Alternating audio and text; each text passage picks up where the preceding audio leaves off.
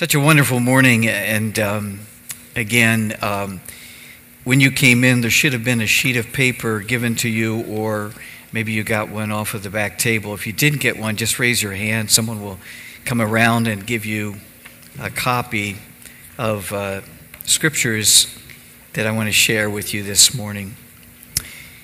Let me say that, uh, yeah, raise, there you go. Raise your hands high and hold them up. Let me just say that when I first fell in love with Jesus, um, there was a particular part of the Bible that got my attention. I fell in love with the Sermon on the Mount, which in a few minutes I'm going to tell you it actually probably wasn't a sermon like as what you might be expecting right now. It wasn't a sermon so much as it was a declaration. It was the beginning of a revolution I am, with all my heart, convinced that the revolution that Jesus began, and he began it so simply, he began a revolution with a blessing, that that revolution is continuing and will continue. I believe with all my heart that we are here today, perhaps few in number, few more online. That's not so much the concern at the moment is that those of us that are here understand that we're in the presence of God Almighty by way of His Holy Spirit. So the Holy Spirit is present. I have no doubt that there is lying and deceiving spirits that have tried to say something to you at some point in the service. You may not be familiar with it. But more importantly, there are angels cherubim and seraphim, angels, archangels. I really sense the presence of God in a very particular way this morning.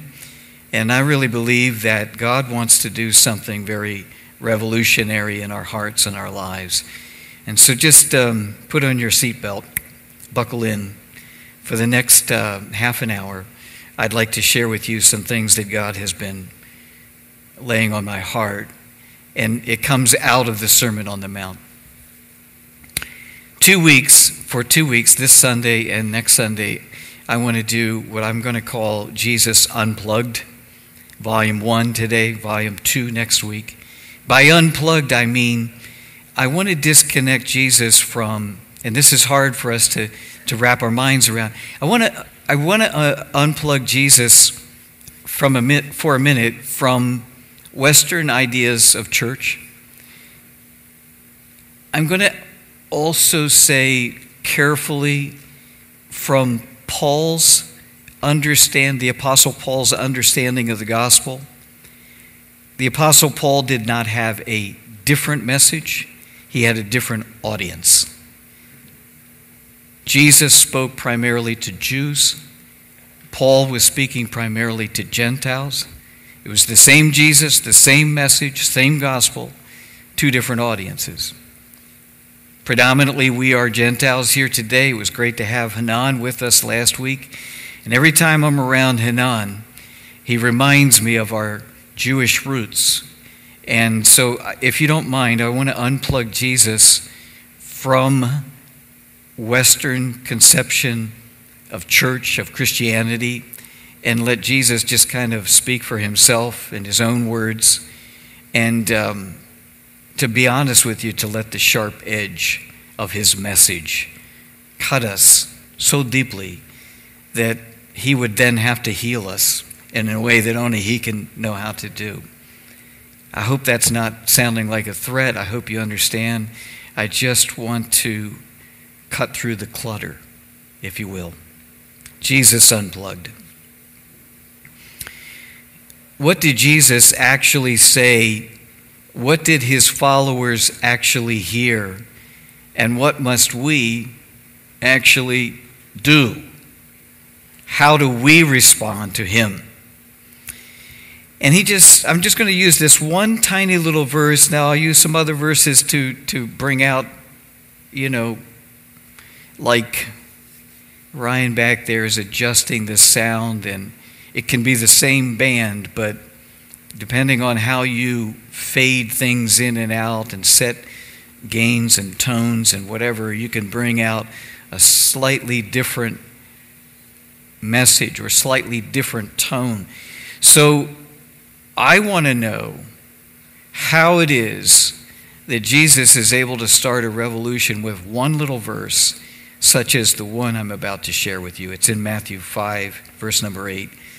Blessed are the pure in heart, for they shall see God. I want you to hear that because it's really complicated, you know.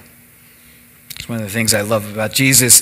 He spoke primarily to blue collar, average people, blue collar workers, average, ordinary people. He didn't speak in high theological terms, even though he's familiar with a term like consecration, justification, atonement. He's familiar with all of that. His language was very simple and direct and to the point. So it's so simple you might miss it. I'm just going to share it one more time.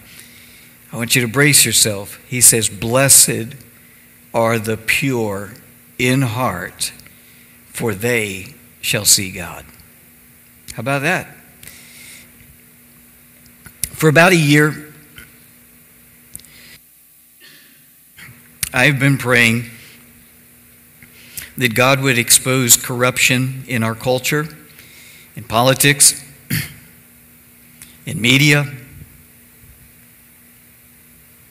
in healthcare, CDC, the church, my house, the White House, that corruption is a very ugly thing that can distort everything.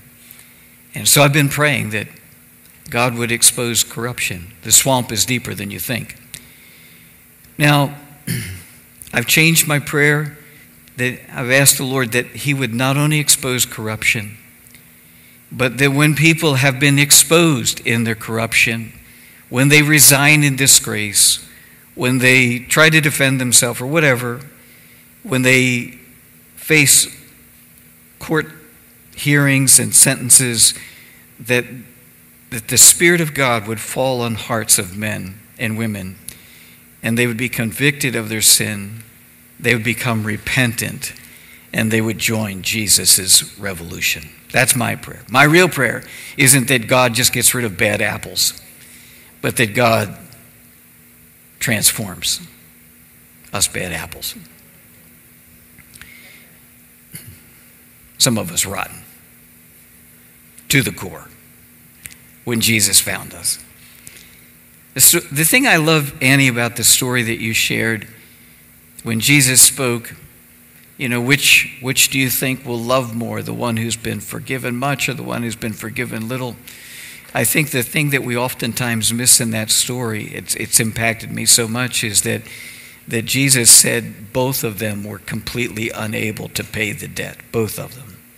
Whether it's much or little, it doesn't make any difference. We're all rotten to the core when Jesus found us. And um, falling in love with Him begins a process of restoration.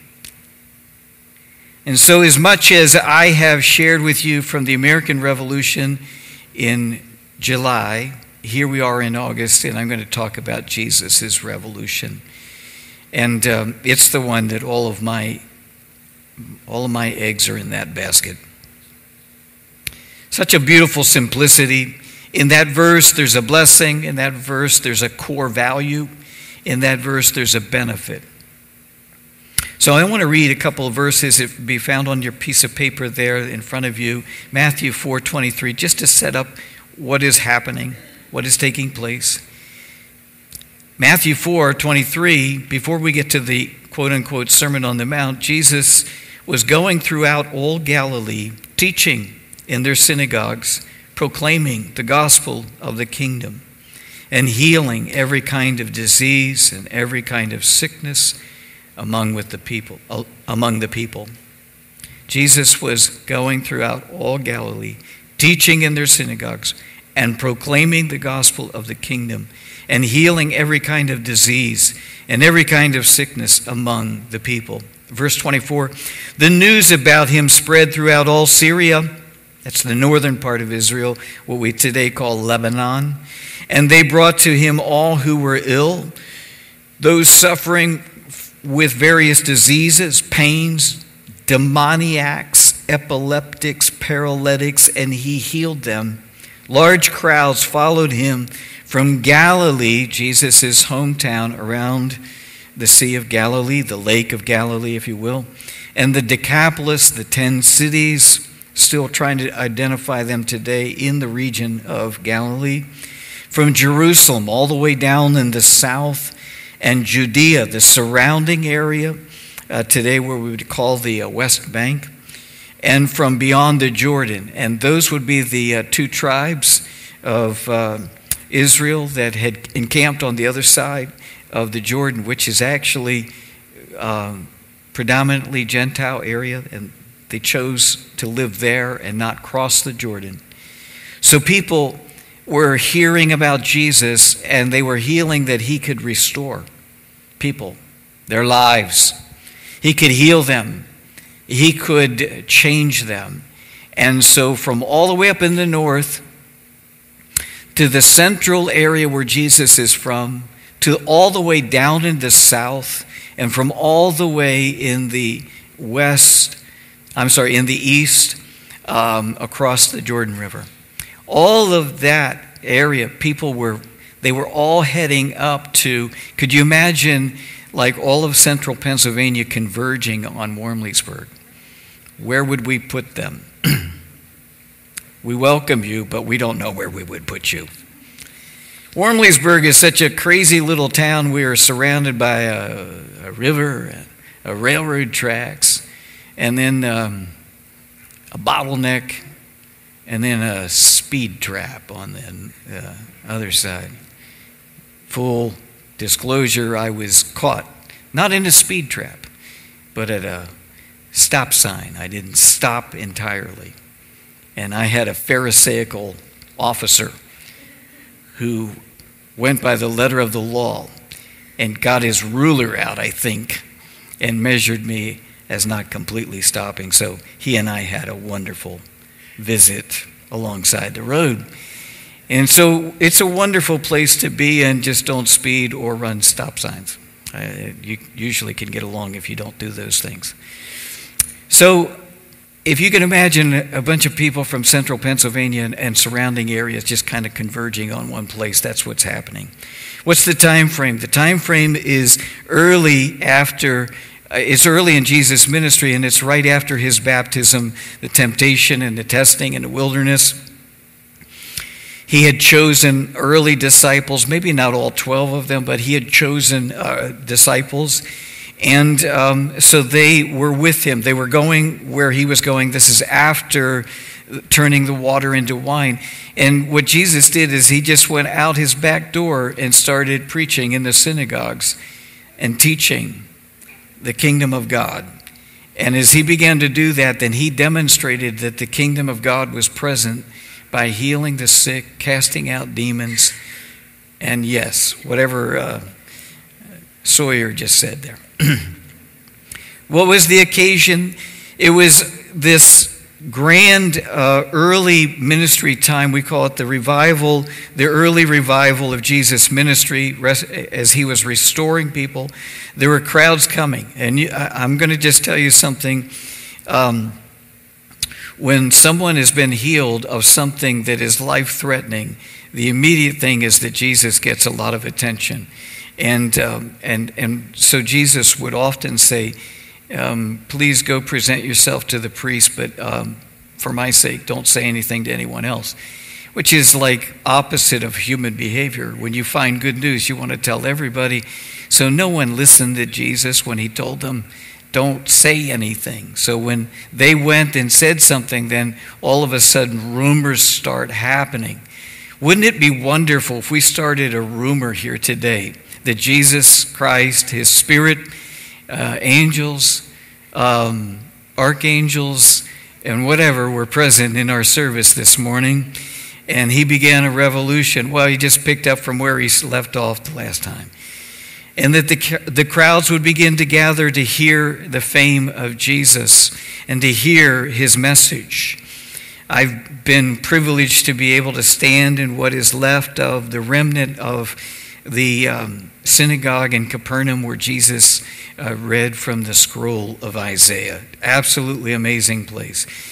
What was his audience? Who were his audience? Well, first of all, he took like these, um, you know, um, 10 or so, eight or 10 disciples that had chosen, he had chosen, and they had agreed to follow him. He took them and then there was the crowds or the multitudes that came along. There were probably a few Roman soldiers. There were certainly some scribes and Pharisees, maybe a couple of Sadducees uh, in the crowd. And there were certainly people from Herod's court who wanted to know what this itinerant preacher is preaching because, you know, he's got large crowds, huge crowds beginning to follow him. That makes everybody nervous. What is going on?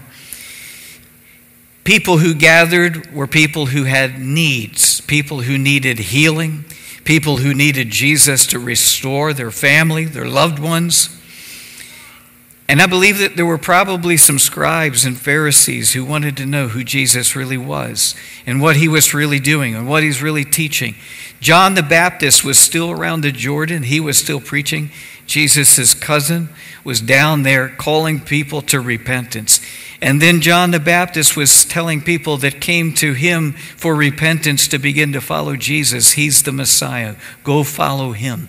So John is in the south and he's calling people to repentance and he's pushing them towards his cousin Jesus. They were carpenters, they were stone masons, which carpenters in their day also worked with stone. There's a lot more stone than wood. And um, they worked with both. Joseph's um, skill that he transferred on and taught Jesus was not only one of working with wood, but working with stone. And it's very likely that Joseph, uh, Jesus' stepfather, actually built or was a part of building that um, synagogue in Capernaum. It's that old. It's very likely he went there for work. but what did Jesus see? Not just a mass of people, he saw a crowd of individuals. And the way he described them is they're like sheep without a shepherd. And he saw wolves that were trying to tear them apart, rip them apart. They were political, they were religious, and they were demonic. And then there's just the stuff of life life and death issues. And all of this was just trying to scatter the, shepherd, uh, the sheep of uh, Israel, the flock of Israel. So, what does Jesus do? He's, he climbs a mountain. They have very few mountains. Mount Horeb would be an, ex, uh, uh, an exception, but the, the Sermon on the Mount was on a hillside. And um, from, from the banks of the uh, Sea of Galilee, uh, Jesus walked up the shore and up the banks and on up, partway up the mountain. And I want you to catch the imagery because where did Moses go to get the law of uh, God? You know, the, the, the, the revelation that was given to Moses, it was on the mountaintop. So Jesus postures himself somewhat like a Moses. He walks up the mountains. What? Not to receive a law, but to share a word. He sits down. What's he doing? Well, if he were standing up, he would be like in rabbi mode or in synagogue mode or like I am right now. He would be addressing a crowd of people. He would open Torah or he would open the, the teachings of the rabbis, which would eventually become the Talmud. He would be opening those things if he were standing up. But Jesus instead opens his mouth and he speaks from his heart. He speaks from his heart because he carries the heart of God. He is God in flesh.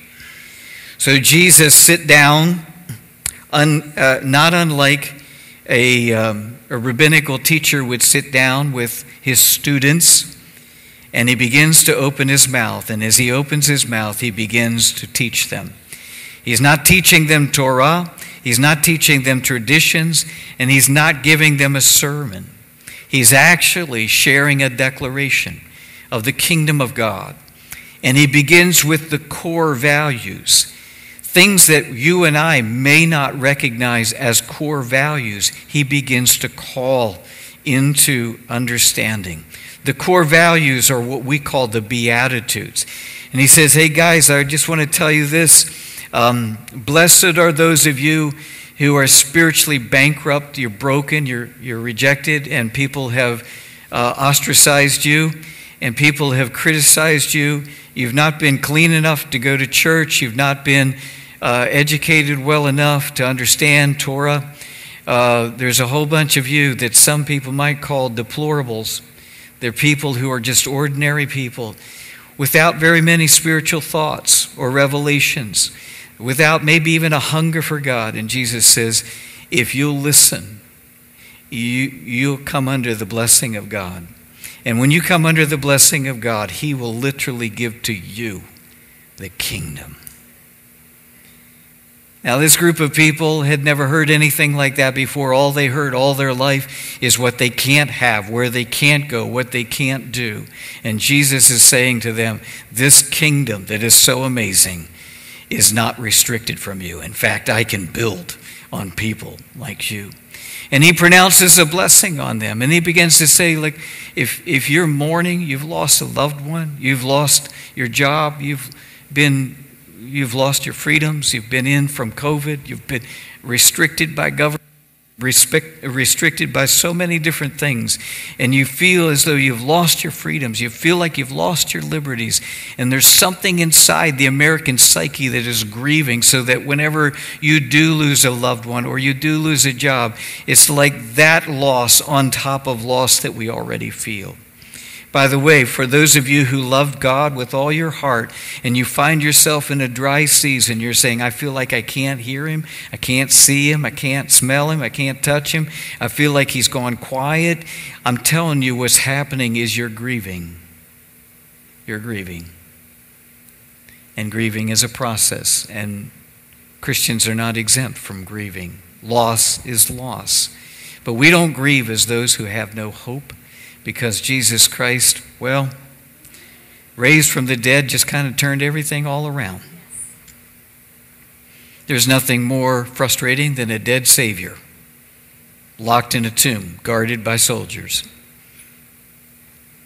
And there's nothing more wonderful than those guards and that stone and his dead body not being held back from living again.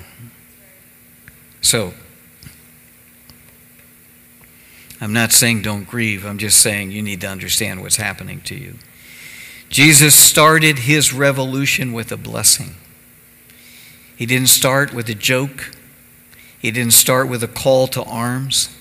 He didn't do like a lot of politicians do, which is tell you what you want to hear. It's like, okay, you're all a bunch of middle class people. We've got tax cuts for you. We have, and, and just start going through. If, if we were uh, all in poverty, we've, we've got welfare for you. If you're wealthy, hey, we've got opportunity for you. Depending on the crowd, depends on the message. Jesus was not bringing a political message, he was speaking real truth to real hearts and to real needs. God had Moses construct a tabernacle he had Moses to consecrate a priesthood. And then Moses commissioned a law. And when the people of God entered into covenant with God, then God began to say, Now you can come and worship me. And here's how you're going to do it bring your sacrifices. Bring your sacrifices. Bring your sacrifices. The sacrifices don't attract God, God's attracted because people love Him and obey Him. People entered into a covenant with God, and God says, Now I'll be with you. Hearkening all the way back to that, I just want to say something that in those 2,000 to 2,500 years that had gone from the time of Moses and the people of Israel to the day of Jesus Christ, you have no idea how much corruption had, uh, had, had sunk into the church, had sunk into the, the, the, the priesthood, had found its way into religious teaching and religious orders. And, um, and, and so now you could go down to the market, you could go down to the temple and find yourself a sheep or a lamb. You could buy them. You could buy your sp- spotless lamb. And there was a, you know, sideshow there. You could, you had to change your money because you couldn't, they, the, the priests would not accept uh, the filthy money. They would only accept temple money. And so you had to take your filthy money and convert it to temple money, and then you would come and buy lambs at a ridiculous rate. And there was just all kinds of money being made by the priesthood. There was all kinds of corruption. You and I want to believe more that um, after Jesus and his reforms in clearing the temple, we want to believe that that's how the temple was and the people were before that. But you have to study history, and the history is that the, the, the whole religious deal was corrupt, fully corrupt. So I don't know about you, if you have uh, this like righteous thing rising up in your backbone saying, I hate corruption with all my heart, no matter where it's found, even when I find it in my own heart, I find it in my own life, I, you know, there's just something inside of me saying that, that society left alone or society that decides to leave God alone will end up in corruption every time. But when Jesus Christ is held high, when he is worshiped, when he is honored, and when he is obeyed, people's lives begin to change. And in the midst of that messing, mess, uh, in that mess, rather, Jesus begins to do something that is not unlike the early priesthood. The first thing that God had Uh, uh, Aaron do was to lift his hands and to pronounce a blessing on the people. The people who had constructed their tabernacle, the people who had consecrated themselves and set themselves apart and consecrated the tabernacle, the people who had chosen to follow uh, God and to obey his ways, those people, the people of Israel, all the way back in Moses' day, the first thing that God does is he has Moses tell Aaron, now that the people are in relationship with God, I want Aaron every day, every week, every uh, time that we gather together, I want Aaron to stand up and raise his hands and say, The Lord bless you. because that was the release of the life of God into the community. It wasn't just you have to obey God or he's going to get mad and leave. It's more than that. It's not just you got to stop sinning because God's holy. It's more than that. He's saying, listen, if you walk in relationship with me, you don't have to be perfect because I am perfect. You don't have to be holy because I am holy. You don't have to be righteous because I am righteous. But if you will walk in relationship with me, I will bless you and the life of God will flow into your families. Aaron says, The Lord bless you and keep you. The Lord make his face shine on you and be gracious to you. The Lord lift up his countenance upon you and give you peace. Moses then is describing to Aaron, and he says, This is what God said to me. So you will invoke my name on the sons of Israel, and I will bless them. You bless them, then I will.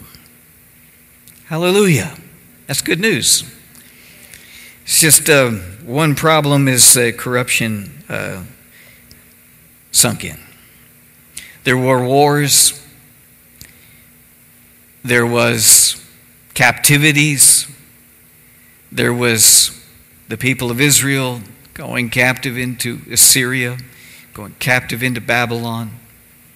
Three different waves of Babylonian captivity. Persians overtook them. The Greeks overtook them. The Romans overtook them. And Israel was just a mess and in captivity for so long. But I just love this thought that Jesus began his revolution with a blessing. He began a revolution with a blessing. My time is quickly going. I'm just going to try to jump in here real quick. Why did the religious leaders despise and avoid the people that Jesus had just blessed? Well, it had something to do with the Pharisees and the scribes and these misunderstanding of cleanliness laws.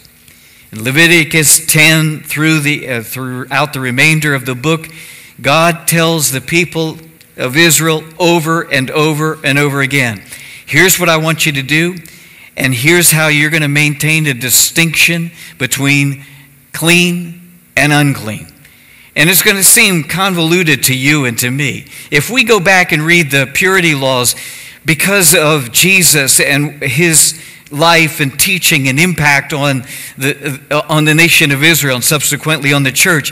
It's hard for us to grasp this, but I want you to understand that what he is basically saying, look, is look, when I teach you that this is clean food and this is unclean food, when I teach you that this is a clean house and this is an unclean house, when I teach you that this is a clean man and this is an unclean man, when I teach you that this is a clean sore on your body or an unclean sore on your body. You have to understand that what God is saying is that he, he begins to tell them from the very beginning that I do not want you to do what they did in Egypt. I don't want you to worship what they worshiped in Egypt. I don't want them having I don't want you having the same kind of lifestyle that they had in, in, Egypt. I don't want you to have the same kind of lifestyle that they have in Canaan. So I brought you out of Egypt to make you a free people. Now I'm going to bring you into Canaan, but there's so much idolatry and so much corruption there. I don't want you experiencing that. I want you to experience my blessing, God's blessing on the people. That's what I want you to have. I want you to experience that. So, therefore, I want you to make a distinction between clean and unclean. And all is good because here's how it works out. It's like, it basically is this okay, for, for a Jewish man, you need to have a kosher house. You need to have a kosher kitchen. You need to eat kosher food or clean food.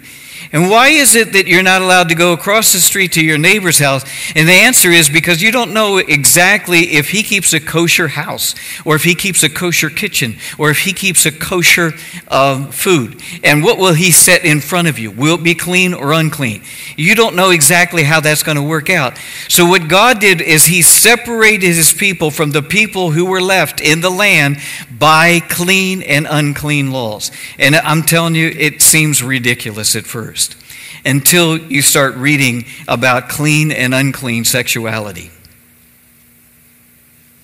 By the way, most of the teaching that we have in the scriptures about the sin of homosexuality, um, most of us want to, most people want to forget that and say, let's just put that aside. That was kind of archaic. That was Moses, and you know he had a problem with, um, you know, that kind of thing.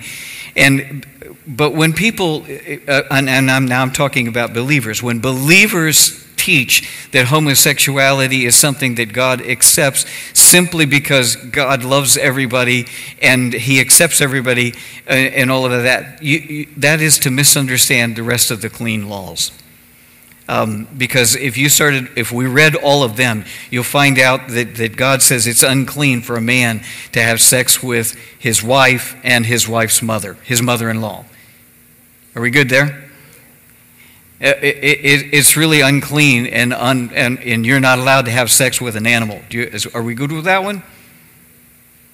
And, and you're not allowed to have sex with your children, or your neighbor, or your neighbor's wife.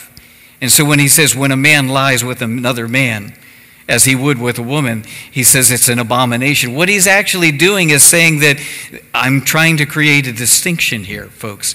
And I know that there is a better way for uh, Christians to enjoy sexuality. It's between a husband and his wife. It's the you can't improve on that. I'm just going to say I'm going to testify after years of happy marriage that there, you just can't improve on that. I don't worry that Judy's going to shoot me because I brought someone else home or whatever.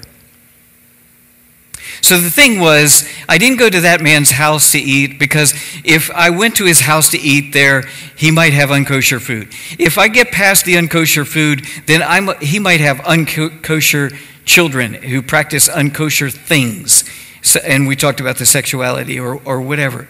And so here's the thing as we start hanging out together, sooner or later, my children and his children are going to start hanging together with each other. And when they start hanging with each other, they're going to start to want to marry each other. And when they start to marry each other, suddenly your children or your grandchildren are worshiping their gods, serving their idols, not they worshiping your God, serving your God.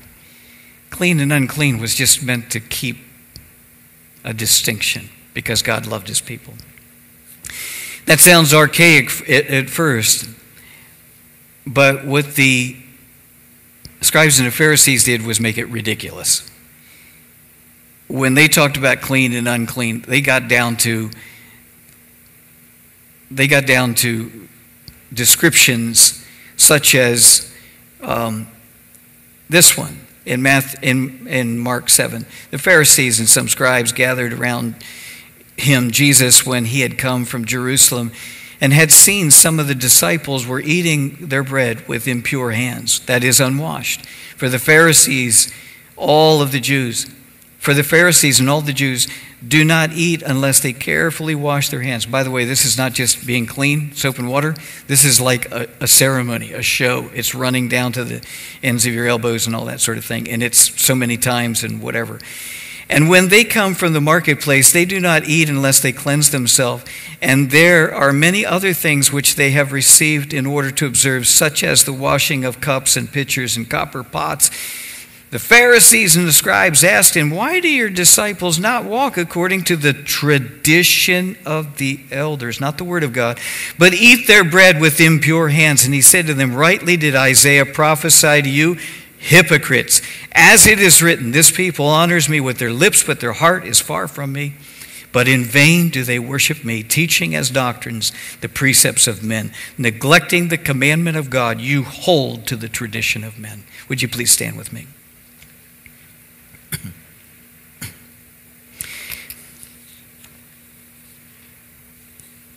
Jesus didn't come and try to change the purity laws.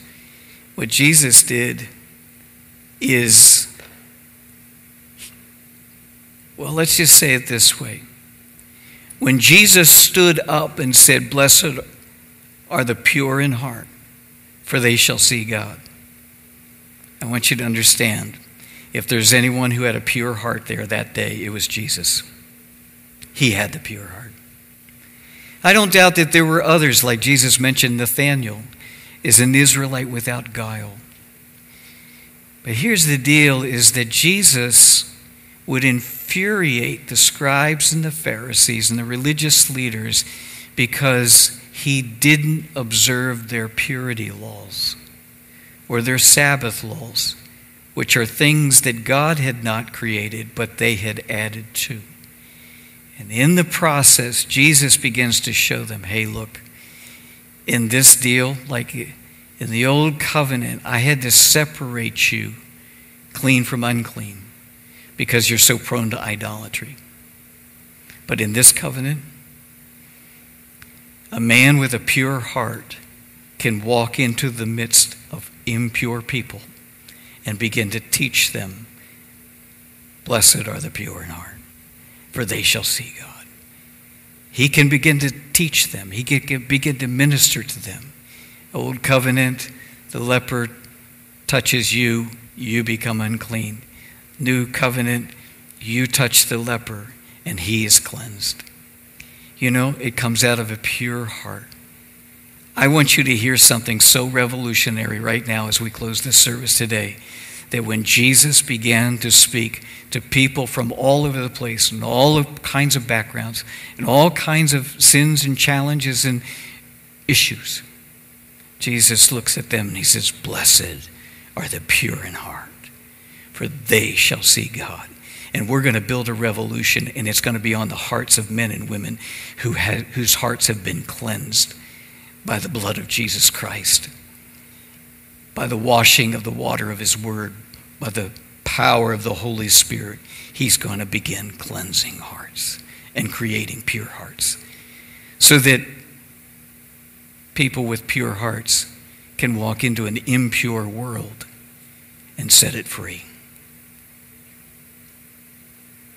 Father, I thank you so much that Jesus was real. And he was real with people and their sin. But he was also a real Savior. Jesus does more than give us hope. Jesus does more than give us a better life. Jesus leads those of us who have a, a revolutionary heart, a revolutionary spirit, a desire to see the world better when we leave than when we came. For those who have a revolutionary heart, Jesus has a message that will cut right into the depth of, depth of us. And we see our impurity, we see our sin, we see in the light of Jesus and his truly pure heart how far we are from him. And we lift our hands and we cry out, Oh, Jesus, have mercy on us, forgive us. Hosanna. Lord, save us.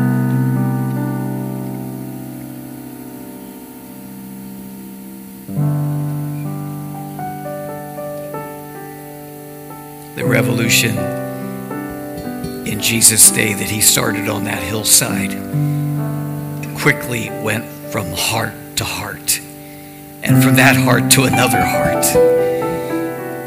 and the scribes and the Pharisees would say, like, you're ridiculous. You're breaking Sabbath laws. You're breaking cleanliness laws. You're breaking purity laws. You're ridiculous, Jesus. And all the while, right underneath their noses, Jesus is setting hearts free and changing lives. And in thousands of years of their hypocrisy and their religiousness, they weren't changing a single heart. They weren't setting a single captive free. They weren't delivering a single person from demonic oppression. They weren't healing the sick, casting out devils, raising the dead. But Jesus did it almost by accident. I'm wondering this morning if there's anyone besides me who's sick and tired of the world that we live in and the and the presentation of Jesus Christ that has been given to the world and the watered downness of the church. And is there anyone besides me who just kind of like to unplug from kind of uh, Christianity that's anemic, that's not powerful, that doesn't change lives? Is there anyone besides me kind of like to unplug from that and say, we want the real deal. We want Jesus unplugged because this world needs Jesus actually unplugged, untethered from all of that weight and all that all of that stuff and traditions. We would, we need him unplugged and released in this world. As big as he is, as wonderful as he is, as glorious as he is. Is there anyone besides me in? That's the Jesus I fell in love with as a young man. That's the message I fell in love with as a young man. And that's the message that will change the world. Let Jesus be Jesus. And so, Father, here we are today. People who would love to continue the spiritual revolution that you began on the shores of the Galilee the hillsides, the surrounding areas. And for Christ's sake, we pray for pure hearts so that we see God. By the way, as I close, the seeing God part, you'll see him face to face one day. That's not what Jesus was talking about. He was saying, Come on, guys, you follow me, and you'll see God everywhere I go. You'll see God every day. You'll see him healing, setting the captive free, cleansing the leper, raising the dead. That's the God I want to see. How about you? So, Lord, we bless you. Start here. Holy Spirit, lead us. All the angels of heaven, we implore you to minister to us, through us, with us.